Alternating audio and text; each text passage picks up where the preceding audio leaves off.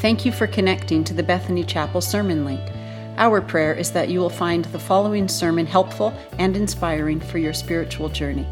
If you are a visitor to this resource, or if you've not attended our church, we would love to meet you in person.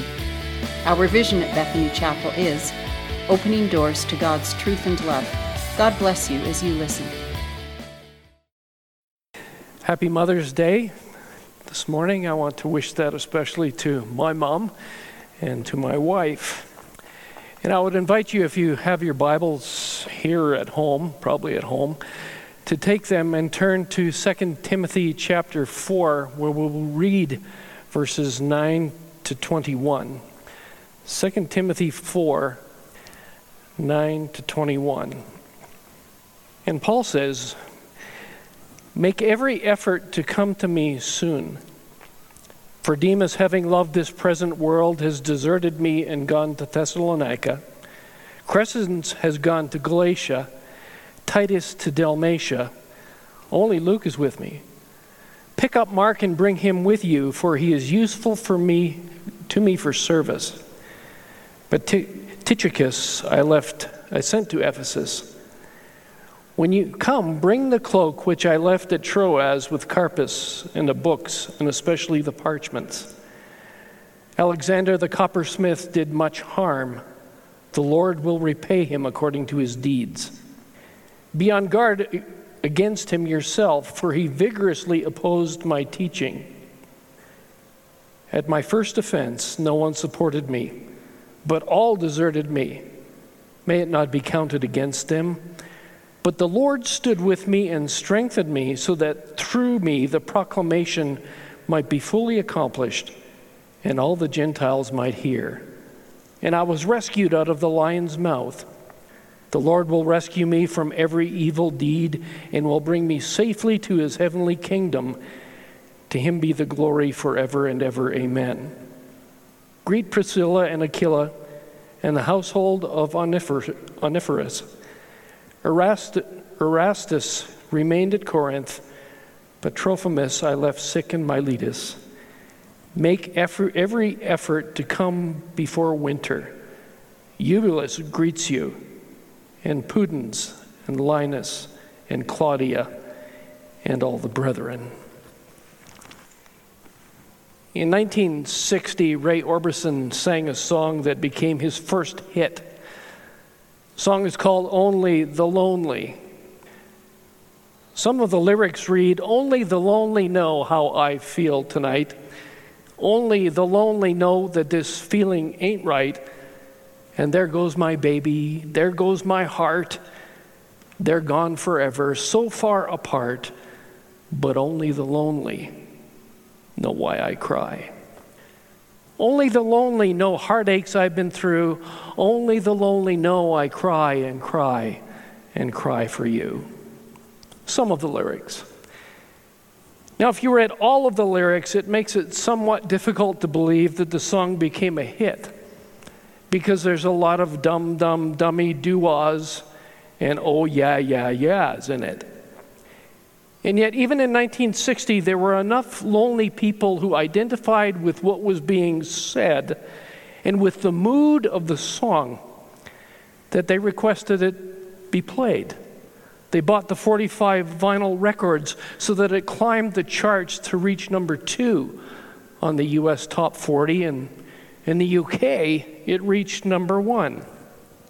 The song was described in the New York Times as expre- expressing a clenched, driven urgency. In other words, the aching pain of loneliness. And I would submit to you that the problem of loneliness that was testified through record sales and song requests back in 1960 has become a pandemic of its own today. That COVID, while being a pandemic, has spawned another one of loneliness and isolation. We've seen the images of people staring in despair out windows of long term care homes, of individuals performing in the parking lots of apartment buildings as the dwellers watch each separated on their own balconies. Maybe you've witnessed the skyrocketing demand and cost for pets, something alive and warm and fuzzy to keep one company. Maybe you've experienced the fear of a positive COVID result, or the strange phone number showing up on your call display that is not the idiot claiming to be from the Department of Justice, but a contact tracer whose call fully locks you down. All of these images and more speak of a pandemic of loneliness. And what we've come to learn about loneliness is that it is not a passive feeling that leaves the rest of our person untouched. Rather, loneliness in and of itself is a health risk. Julianne Holt Lunstad published her solid scientific work in the Public Library of Science that is located in San Francisco. In it, she demonstrated that social isolation and loneliness are risk factors for early mortality. In fact, she wrote that loneliness is just as lethal as smoking up to 15 cigarettes per day. And people with strong social bonds are 50% less likely to die over a given period of time than those with fewer social connections. She said, and I quote, We need to recognize this is a health issue. It's not just about our emotional well being, it's also medical, unquote. Which I guess for us means that while we isolate from one pandemic and we duck one, we may well be harmfully exposing ourselves to yet another if we're not careful. Now, the damage of loneliness is as old as creation itself. You go back to the early creation story, and what you see is a well, a number of patterns, but one in particular. God creates something and then he says it is good. Creation, it is good. Over and over and over again. Created, it is good. And there's only one exception to the pattern. It's recorded in Genesis 2:18 that reports God is saying it is not good for man to be alone. In response, from Adam's rib, God created Eve as a perfect companion for him. For a time in the garden, there was unbroken communion between Adam and Eve, who were known and fully known by each other. I don't know how long that state of unbroken communion lasted. I only know how it ended. When Adam and Eve ate of the forbidden fruit, they suddenly became aware of their nakedness. They were ashamed and they covered themselves, which is the beginning of isolation as a result of sin. Shown by hiding parts of themselves from each other because of this new and unknown feeling of shame. And since that time, the level of intimacy that God created to be enjoyed in the garden and beyond has been broken. The gap uh, in communion was further broken when God cursed Adam and Eve by saying to her, Your desire will be for your husband, but he will rule over you. And when he said this, what he did was he politicized what used to be intimate communion. Never again would a man and a woman experience the level of communion that Adam and Eve experienced in the garden. But interestingly enough, the Genesis account never says that God took away the desire to obtain, to, to obtain it. We just can't. So that within every relationship between a man and a woman, there is a level of, or times of disconnection, feeling like something should be there while it cannot. Intimacy that was designed in creation was ruined by sin, and it has continued on to be that way. And now we are being forced apart by lockdown and quarantine, so that what was originally a sin problem has now morphed into a larger social problem with the accompanying health implications. So here we are as the body of Christ, joined together in Christ, but forced to be apart. So that at least for this week and the next two, there'll be 15 people allowed to attend what is still labeled corporate worship. There are many in, in this church who are suffering from feelings of aloneness for multiple reasons. Today, and on Mother's Day, there are mothers who cannot gather with their children because of public health regulations for a second year in a row. Some believers live alone and cannot remember the last time they experienced compassionate human touch, let alone in person conversation.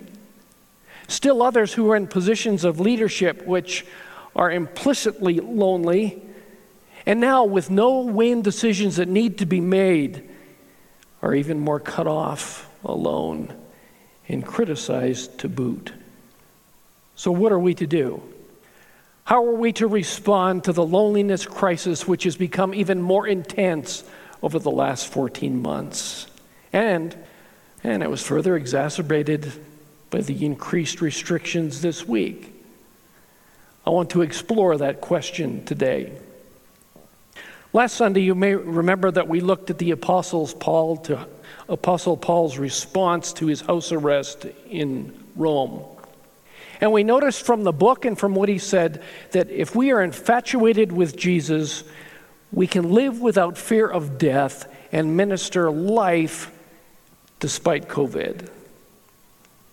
Now, we read a passage in 2 Timothy today that was written farther on in Timothy's life. You may recall that when Paul wrote to the Philippians, he was hoping that his imprisonment would end in release. He wasn't sure it would happen, but it did. He was released and went on to do great ministry. But in the passage that we read in 2 Timothy chapter 4, Paul knows that he is not going to be released to minister again, that the end of this imprisonment will be his death. And it is here that we get a look at the Apostle Paul in a state of deep loneliness.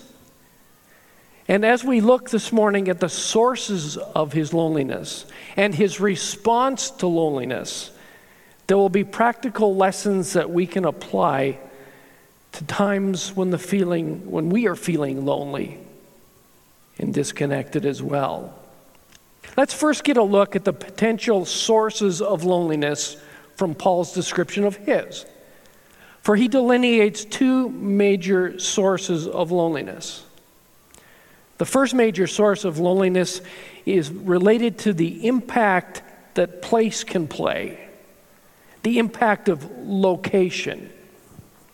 To see the impact of location, we need to understand there's a dramatic difference between Paul's house arrest, where he writes Philippians from last Sunday, and the imprisonment that he has experienced that we read about this morning.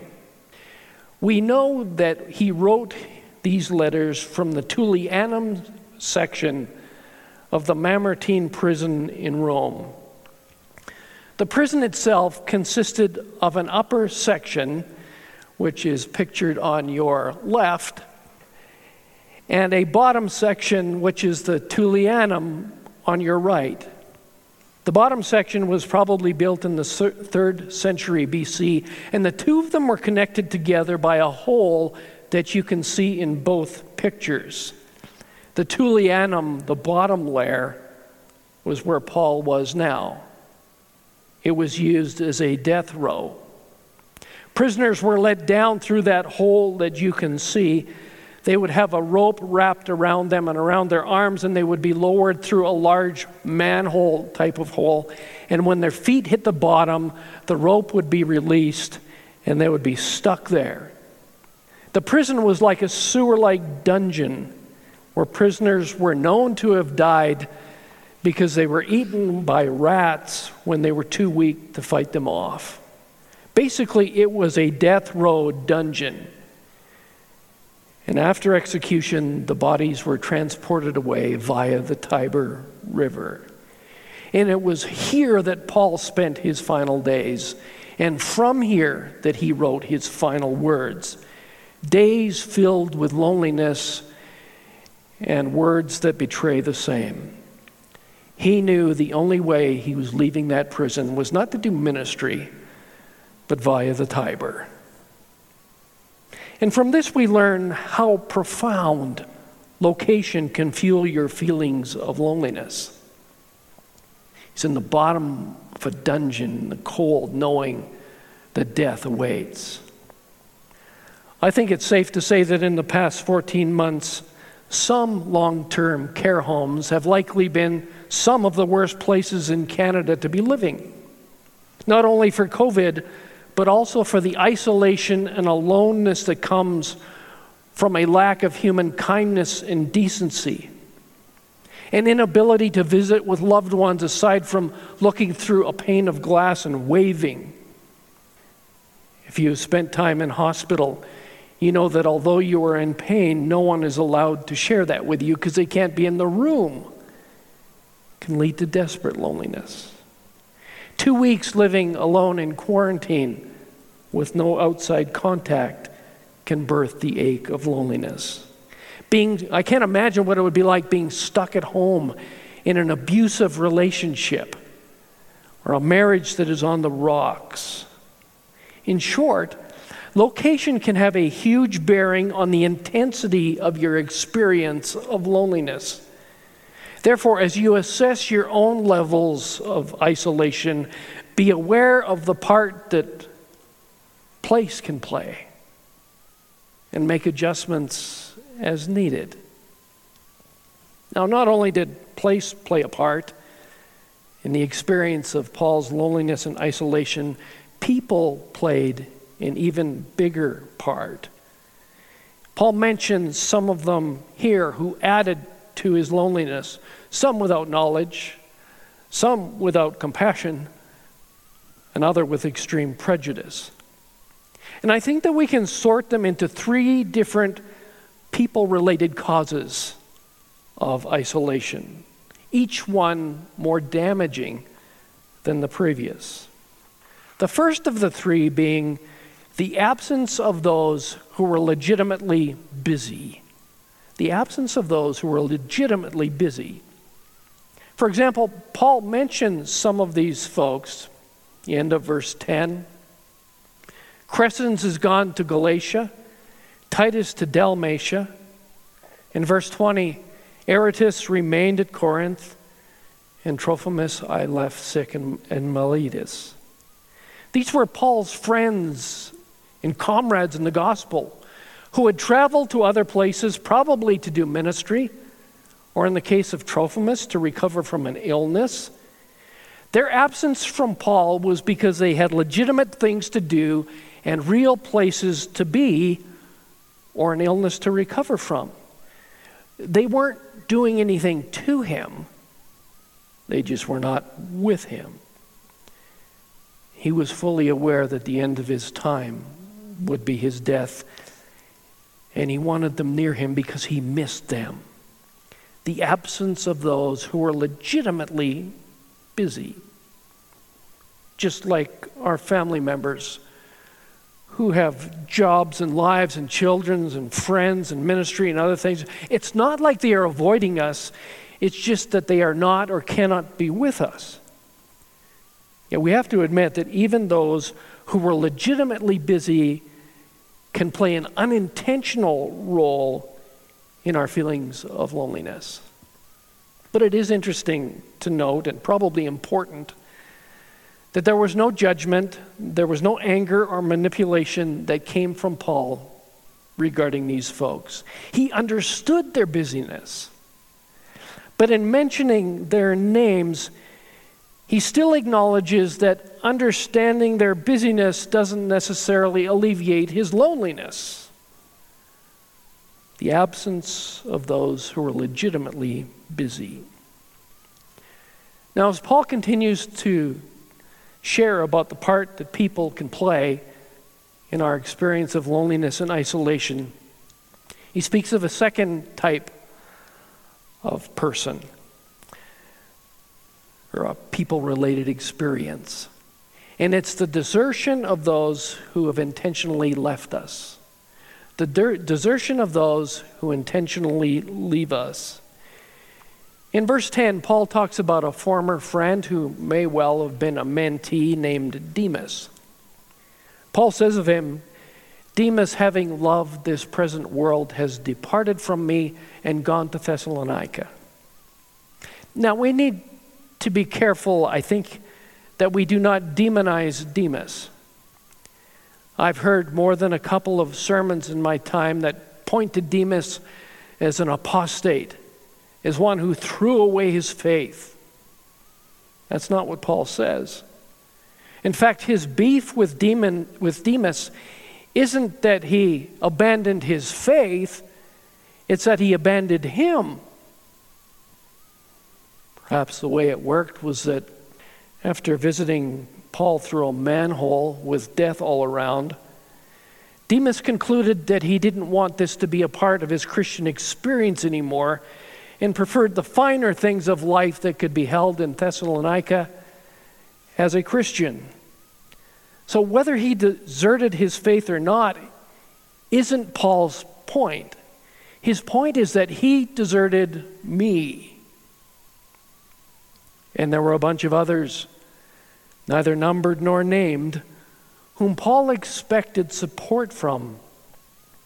But they also ended up in the same class of people deserters who intentionally left him.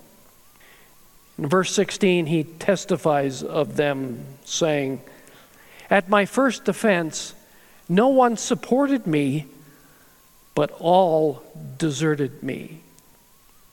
At Paul's trial, it's like he anticipated group support in the form of physical presence, even testimony or su- verbal support on his behalf. And those who should have either stood with him or stood up for him disappeared.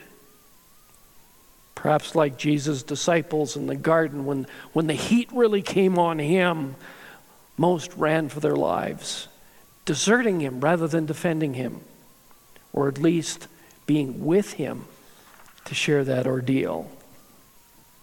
And have you ever poured your life into someone, invested your time and knowledge and skill? lovingly sacrificed so that someone could have a better life, so that they could do their job better, so that they could be equipped. Perhaps a group whom you've mentored, and then they just walk away when you need them most. It not only creates an experience of immediate loneliness, but a painful one as well.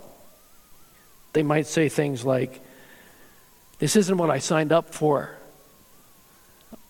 What, are, what you're asking of me is just too much. I'm not cut out for this.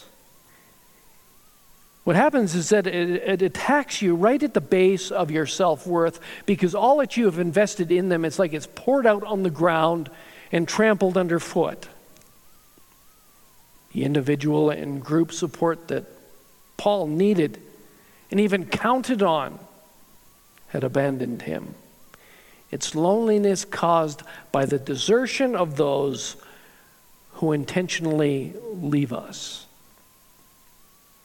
There's a third type of painful loneliness caused by people, and it is the devastation of those who maliciously attack us. The devastation of those who maliciously attack us. They don't leave us in the lurch. Oh no, they stay and make our lives miserable.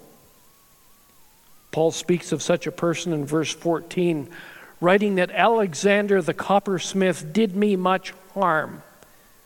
The Lord will repay him according to his deeds. He vigorously opposed our teaching. Now, what scholars believe is that Alexander was to Paul what Judas was to Jesus. The Greek reads here that Alexander informed many things against me. It's like he accused him of evil deeds. And I think from this we can assume that Alexander probably falsely accused Paul during his trial. And if the scholars are, right, it's as if Paul and Alexander at one time had a connection. that perhaps at one time they shared a common cause. But then Alexander, for whatever reason or reasons, turned on Paul and attacked him with words and deeds. There's no sense or indication that Paul saw, saw it coming. It just happened as a point in time with ongoing consequences. And perhaps you have had that happen, as I have, where you are blindsided by someone whom you think supports you, but instead they attack you. Perhaps it's publicly, or maybe it's in a more cowardly fashion in the meeting after the meeting that the rest of the group knows nothing about during which you're attacked.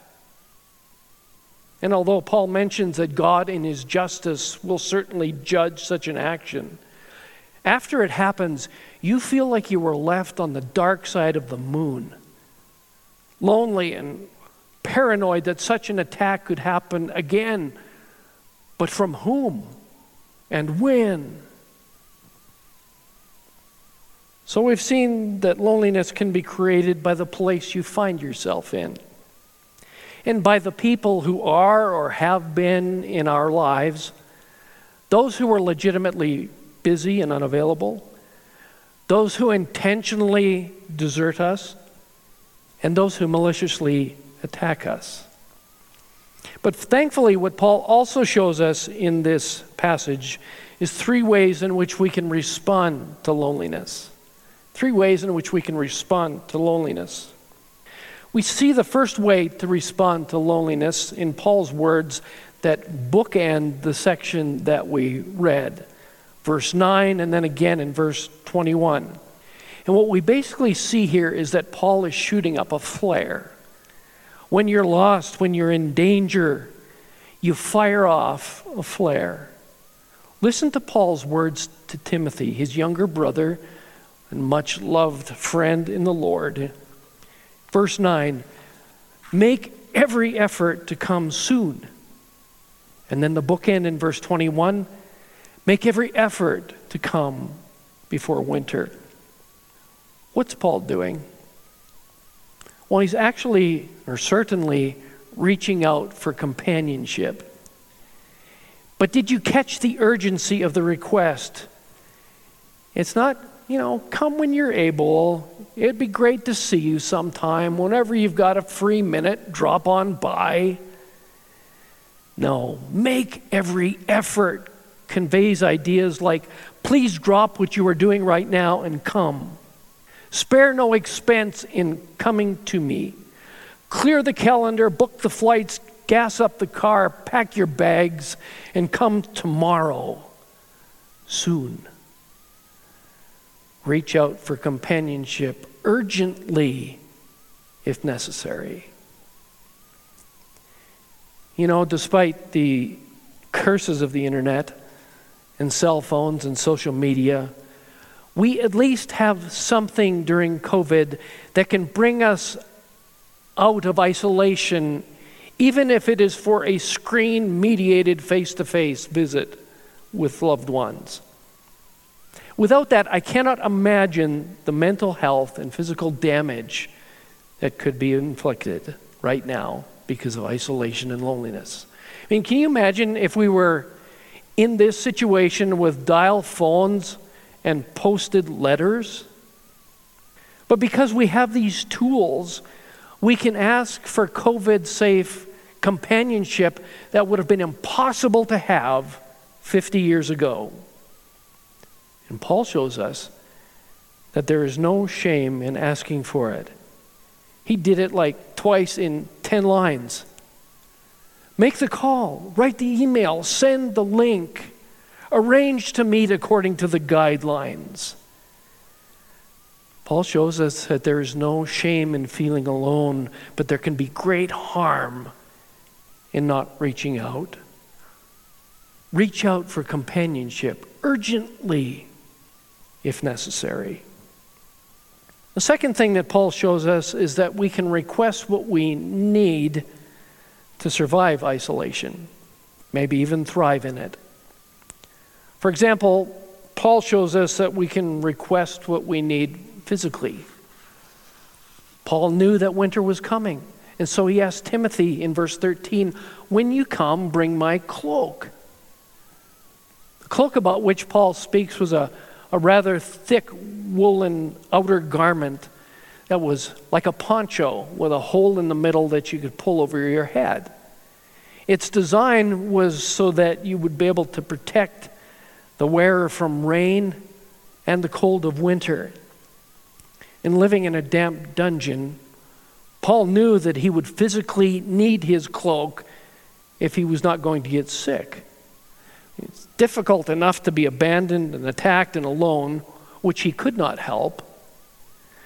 But to also be physically cold when there's a means available to stay warm seems foolish and needlessly dangerous. And so he asks for what he needs physically. And in doing so, he gives us the example, even the encouragement to do the same. Within your family group, within your friendship group, within Bethany Chapel family, there are avenues in which you can ask for what you need to physically survive or even thrive in isolation food, clothes, fuel, finances. Ask people for it. Paul shows us it's okay. The church office is open and you can call and speak to someone there as well. Now, in pretty much the same breath as Paul asked for what he needed to physically thrive and survive isolation, he also requests what he would spiritually need to survive it. We see it in the last part of verse 13 where he asks for the books and the parchments. Paul, as a disciple of Jesus, was a student of the scriptures. And he would want to have any of them that he, he possessed, and perhaps even his own notes available to him for his own spiritual strength while he walked through the valley of the shadow of death.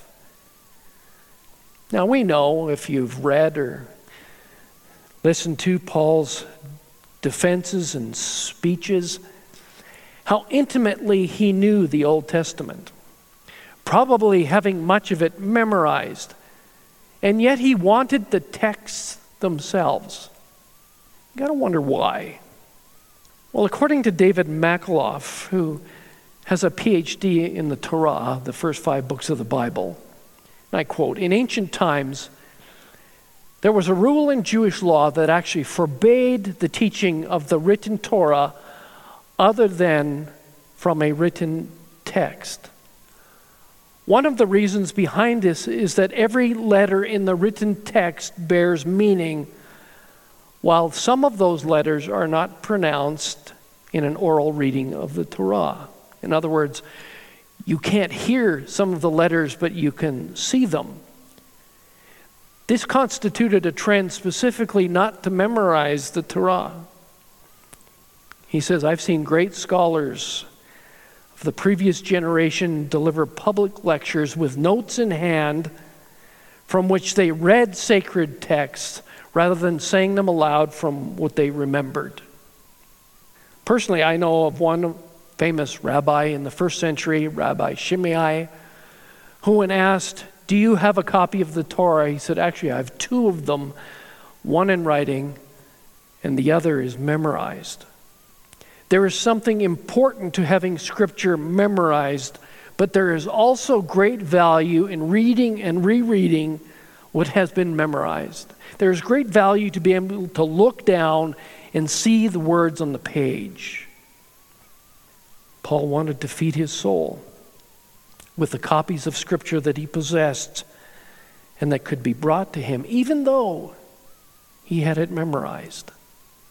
Perhaps you've experienced something like that where you've memorized this verse way back, but you are struck differently by it as you read it again.